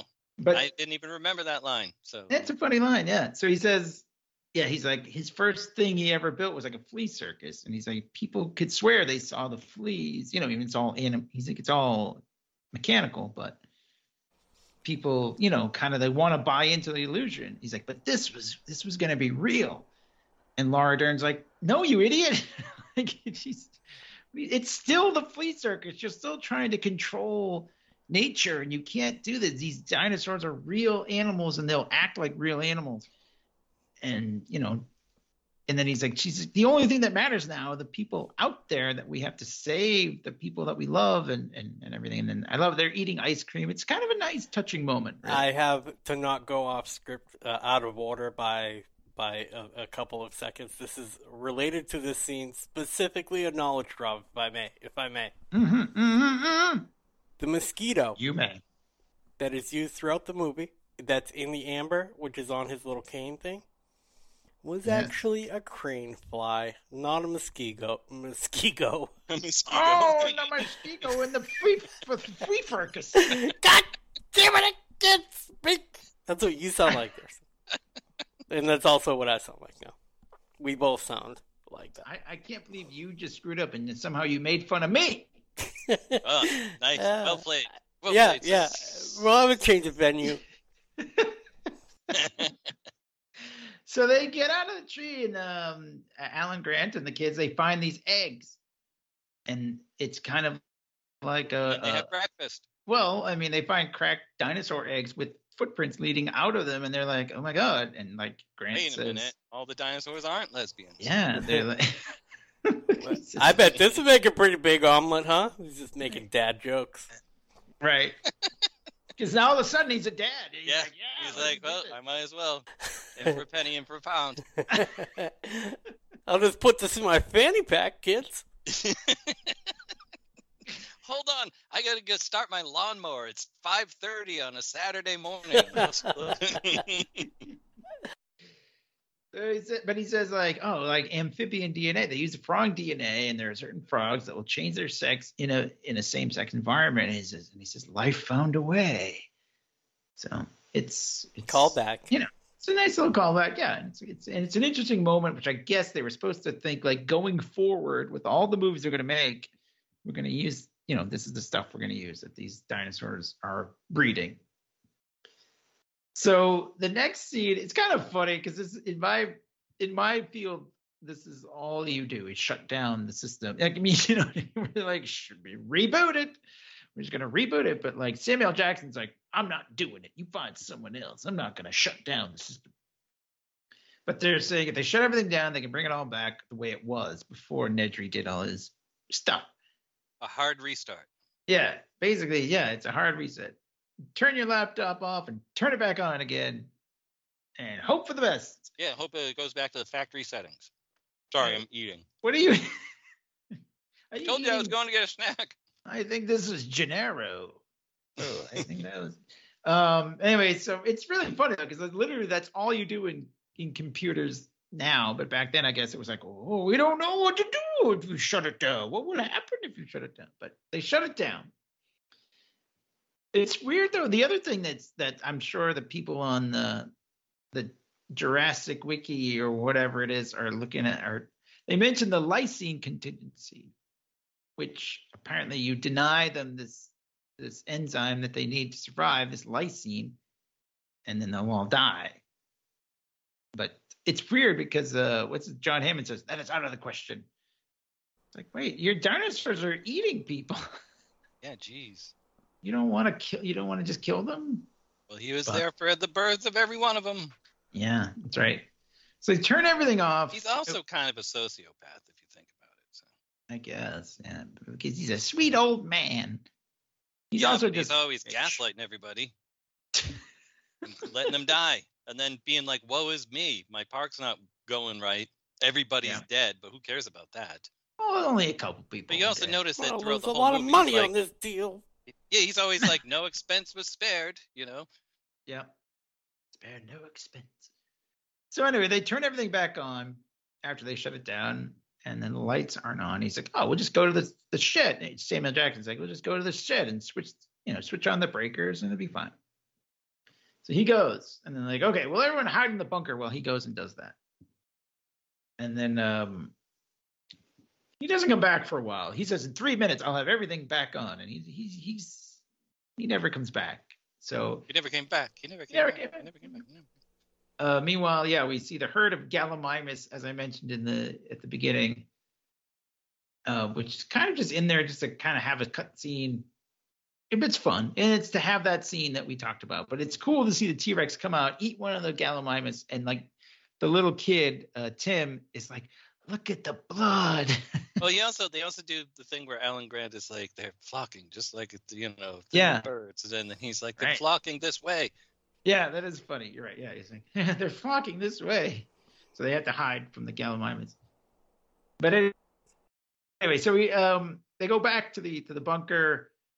They're like, Samuel Jackson hasn't come back for a while. And so Ellie Sattler is like, I'm going to go check. And Muldoon is like, that fucking guy who ruined the party is like. And he goes, I feel like Muldoon is the name of a character that Fred Gwynn played on like Car 54 or something like that, which ties back into the conversation we were having before we started recording. Yeah. Oh, that would be something. I don't know. I'll have to look at that.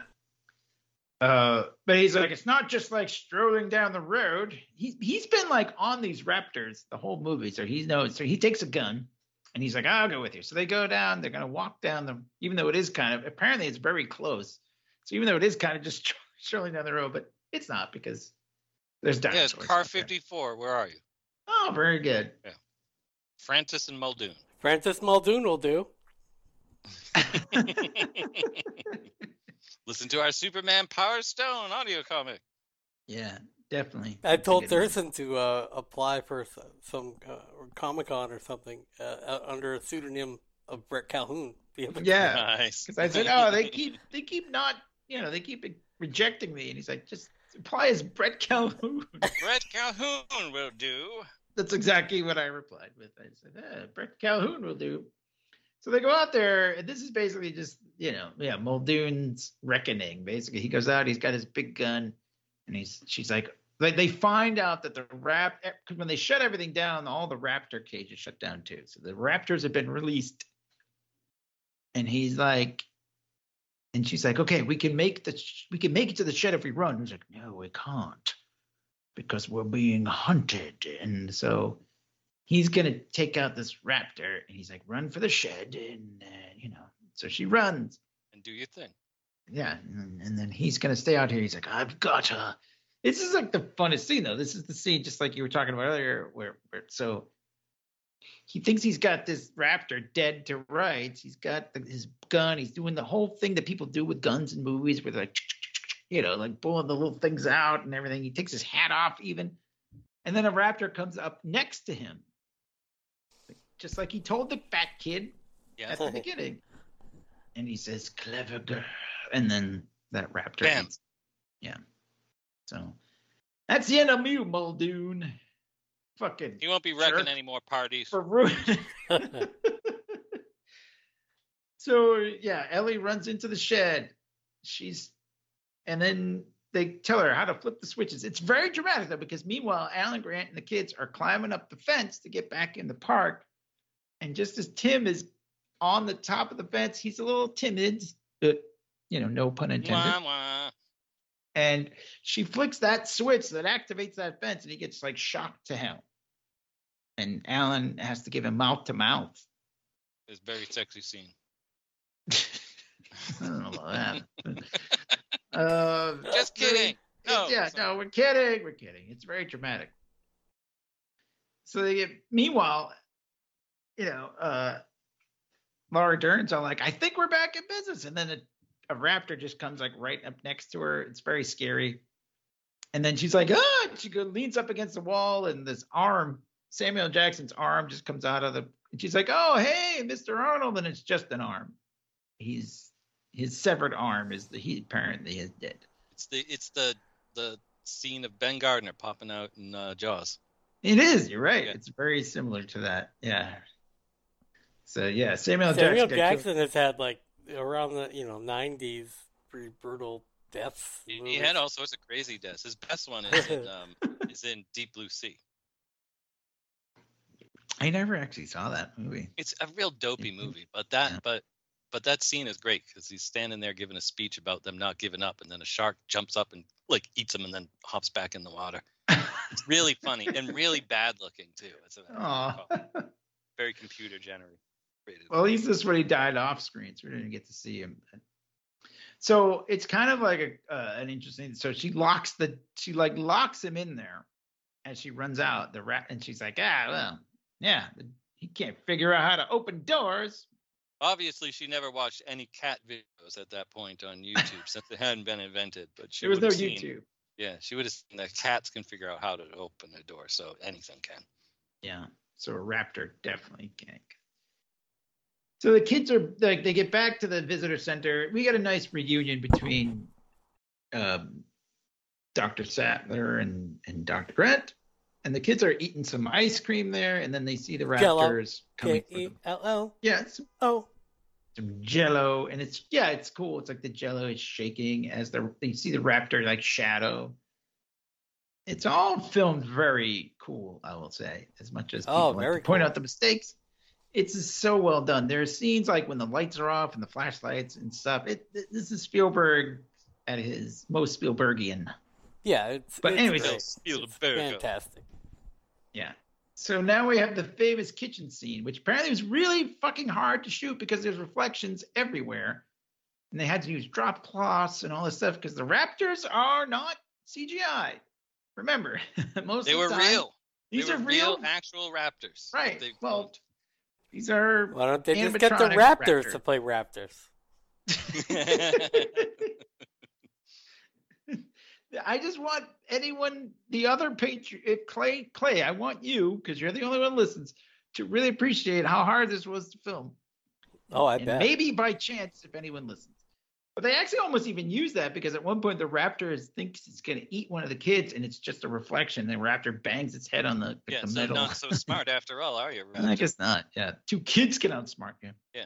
Fooled by a reflection. My cat did that. It's all about cats. My cat did that in the window once. She looked at herself in the reflection of the window and started hissing. Oh, jeez. Thinking it was another cat there. But they lock one in the freezer, but of course we know they can open doors. So we get into the control room because now everything's been turned back on, but these idiots don't know anything about computers. So it's a good thing they have little kid Lex there, and it's a Unix system, which is great. Like, what a great early 90s thing. Oh, absolutely. Yeah. But, they're trying to use the automatic or whatever door locks. And the raptor is right there like, hey, let me in. And Alan Grant's like, lock the door, please. And she uses her vast computer knowledge because they said earlier she was a hacker. I hate but this she hacker turns shit. Everything on. Yeah, damn, I hate this hacker crap. But since it's a Unix system, and they're able to lock the door, and he gets on the phone, and he says, tell him to send the damn chopper. Or one with legs. Get to the And then the raptors come in. So they get into they go into the ceiling to get away from them.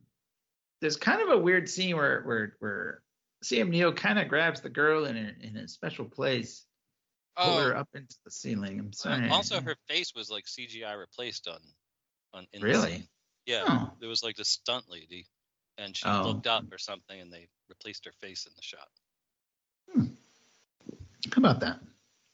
I got all this knowledge I didn't even know about. Oh my god! I can't.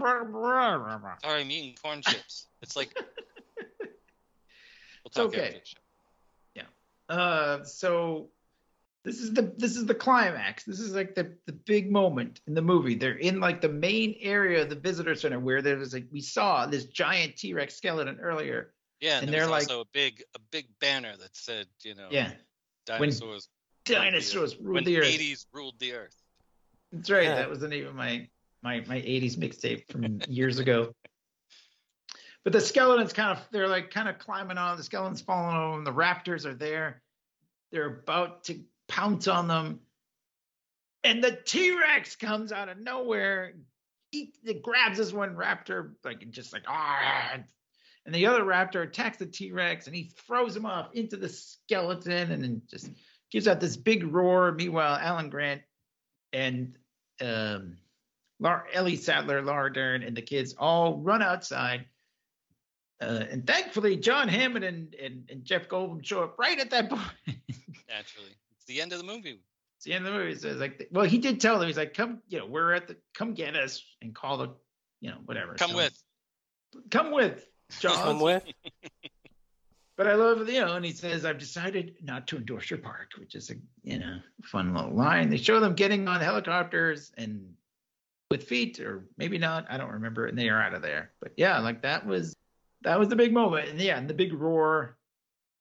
And as they're flying away, that, Alan Grant looks out the helicopter window, he sees birds, because that's what birds are the descendants of dinosaurs, and it all kind of comes full circle there. And the end, except for the 5 movies they made after this. So. Yep. Anywho, that's what we got for Jurassic Park. What do we think? Do we have grades? Final thoughts. Grades. You know what? I'm going to volunteer myself to go first so that I don't have to feel pressured the next time. So I'll say I went first the last time. All right. Say first. You always go first. That's what I don't like the assumption. Okay. I resent the assumption that I'm going to go first. All right. But in this case, what we should do is we just go in the order that we announce ourselves on the show in reverse. So always Durson, me, then you. Then final thoughts could be you, B, and then Durson. All right. Final thoughts. See, I don't like to go first every time. Anyways. All right. You're right. I would rank. God damn it! I can't speak. Ah, stupid. Stupid me. I'm going to give this movie an unapologetic A+. Steven Spielberg, great movie, great fucking special effects, great story, and it's scary, and it's a family film, and it's everything. It's everything you could want in a movie. Love this movie, A+. Thank you. All right. So does that mean you're next because we introduced ourselves that way? John? Give me one second. Eat your corn chips and get ready for your... Hold on, one. Okay, I'm ready. All right. I like this movie quite a bit, even though I'm never in the mood to watch it. Okay. I bought it. I think the last time I watched it was when it came out on DVD in like 2001. I'm going to give it an A-. It's a good story. The groundbreaking effects. It's a game changer. It's Spielberg at Spielbergian heights. But it's a movie I never return to for some reason. Even though I like it, it's just one I don't rewatch very often. Obviously, I haven't watched it. You didn't even watch it to prepare for this. I watched half of it. I didn't get to finish it because I was, taking care of Mrs. Elder. Well, that's okay. Every night. We'll let you pass on that because you have a sick. Life. We'll watch it for bad movie night. Well, let's watch the third one. We'll watch Jurassic, whatever the second one is in the current movies, because that sounded like that was terrible. Was it something Kingdom? Fallen Kingdom, I think. Yeah. So A-. I like it. Yes, sir. I like it, and that's it. That's all I got to say. Okay, very well. I think I give it an A-, but that doesn't mean flat like flat. I mean, A is I don't give too many A's, but Jurassic Park gets an A. I love this movie. I do revisit it like a lot, actually. Wow. Interestingly enough, not that interesting because I have fond memories, as I said, in the 90s of seeing it. I remember seeing the 3D version that they released a few years ago. I think it was for probably 25 years. I think you're right. Yeah. I remember I saw it in the theater then, didn't really add much to the 3D wise, but whatever, it was still fun to see again. I remember when Titanic came out, and that was like competing with Jurassic Park for the highest grossing movie of all time. And I was kind of rooting against. I was like, I don't want Titanic to beat up Jurassic Park. I mean, it did. And then Avengers Endgame blew them all away, so it didn't matter. But yeah, I mean, this is a great movie. I will always go back to it. Of course, there are flaws. People are going to bitch and moan about that stuff. There are some, I will say too, no movie is perfect. There's a few cheesy lines and some, like there's some dialogue that's a little like, all right, you're being overly dramatic there, but that's okay. I love the dinosaurs, the special effects. It's the same stuff that I like about Jaws, because there's only about 9 minutes of dinosaurs in the movie. Yeah. It's about the characters as our famous as we would say. Mm-hmm. And it's fun, and I'm glad, I can't I'm I already have my tickets to see Lost World. Not Lost World. I'm not seeing Jurassic World Dominion. I'm seeing it. I'm not seeing anybody. Like, I'm not going to the movies to see it, but I will watch it. They fooled me into the Jurassic World a few years back, and I'm not falling for their crap anymore. If Spielberg's not doing it, I ain't. I like that. No, he's not seeing it. He's still sort of overseeing it. He's still kind of part of it. He oversees the Transformers movies too, and they're not any good. No, that's true. He doesn't. Yeah, I kind of forgot about those. Those movies are terrible. Forget that. Those are a movie that you can't even watch at bad movie night. No, we tried. They're so bad, they're bad.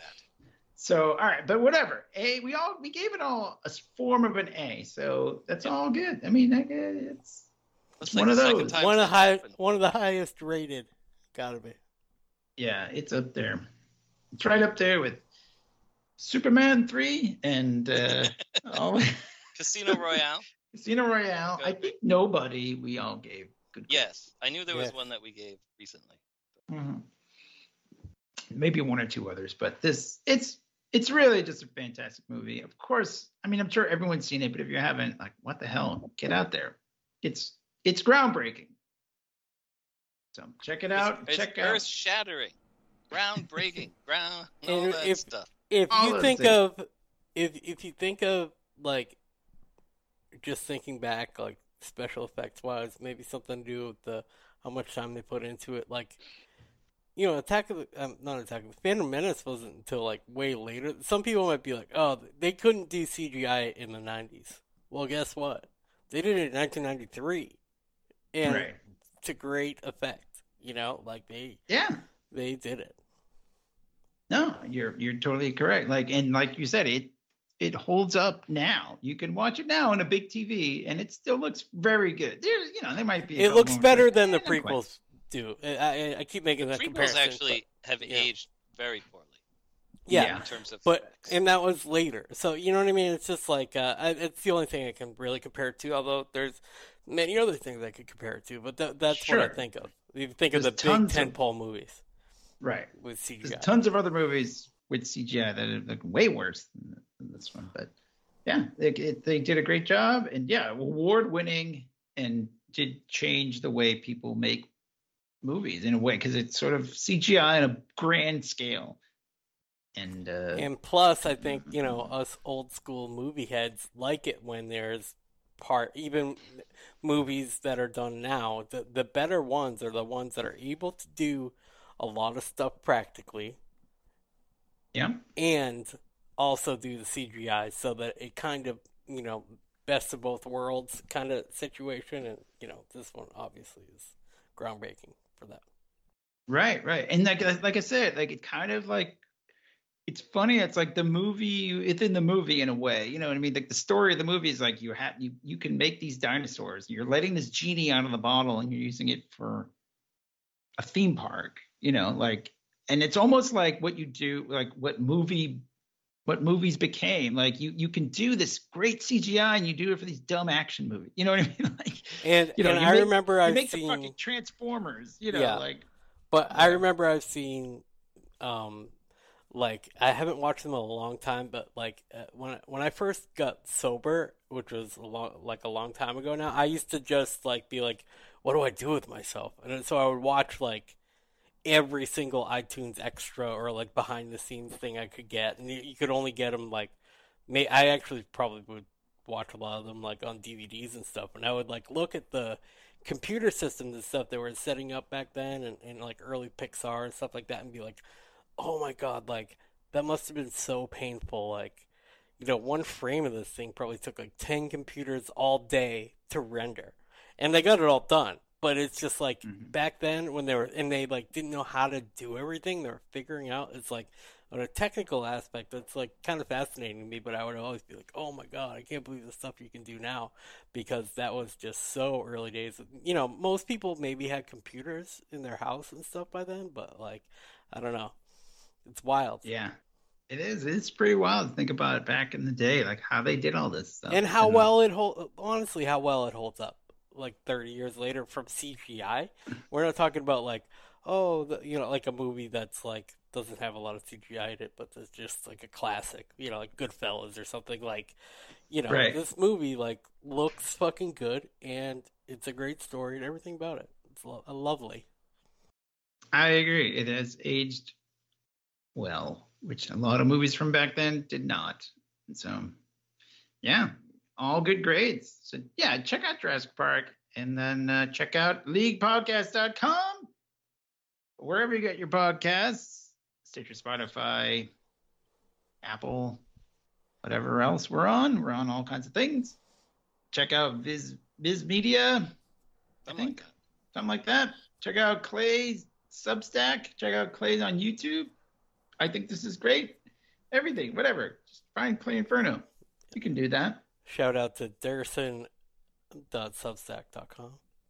Yeah, you can do that too. I wrote, in fact, I posted something about Jurassic Park today. Well, so check that out. Get that link. Be sure to share that with the listeners. Okay, I'll do it.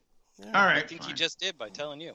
I know, but I'll post it in the show notes. The old show notes. Great. Nobody reads. Great. But thanks for listening, everybody, right? Anybody else got any more further things to add? No, I'm just saying adios. That's all I got to say. Adios. Check out the diagram to the left.